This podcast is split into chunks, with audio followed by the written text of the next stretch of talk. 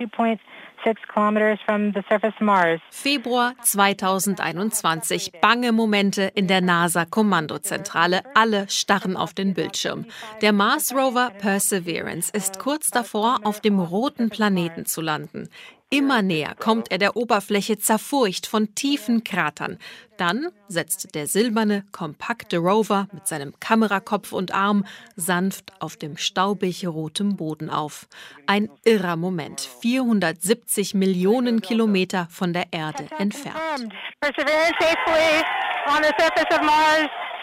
Seitdem ist viel passiert. Perseverance ist losgerollt, bis heute anderthalb Kilometer weit, entlang gigantischer braun-orangener Sanddünen.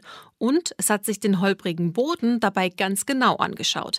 Die Bilder hat der Rover zur NASA geschickt, auch zu Wissenschaftler Ken Farley. So now we're looking at environments that are much further in the past, billions of years in the past. Jetzt blicken wir auf eine Landschaft, die richtig alt ist, Milliarden Jahre alt, sagt Farley auf der Pressekonferenz der NASA. Diese karge Gegend, in der Perseverance gerade rumort, ist ein riesiger Krater. Die Forscher vermuten, vor Milliarden von Jahren war er mit Wasser gefüllt, ein Flussdelta. Und Bilder der Steine dort geben ihnen nun Anlass für eine weitere Theorie. Im Laufe der Zeit trocknete der See wohl immer wieder aus und flutete neu. This is very important because it means that we will have multiple time periods. Das ist sehr wichtig, sagt Farley. Nun können wir in mehreren Zeiträumen über Umweltbedingungen lernen und über alte Lebensformen, die auf diesem Planeten vielleicht existiert haben. Doch erst muss der Rover Gesteinsproben entnehmen, der Moment, auf den sich die Wissenschaftler jahrelang vorbereitet haben.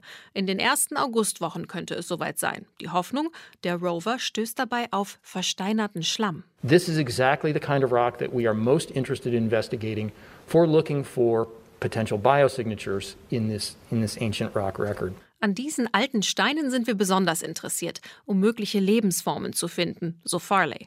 Doch bis die Proben für genauere Analysen auf der Erde ankommen, dauert es. Bis Ende des Jahrzehnts, sagt NASA, frühestens. Bis dahin ist Perseverance mit der Jagd auf weitere Gesteinsbrocken beschäftigt, unterstützt vom Helikopter Ingenuity.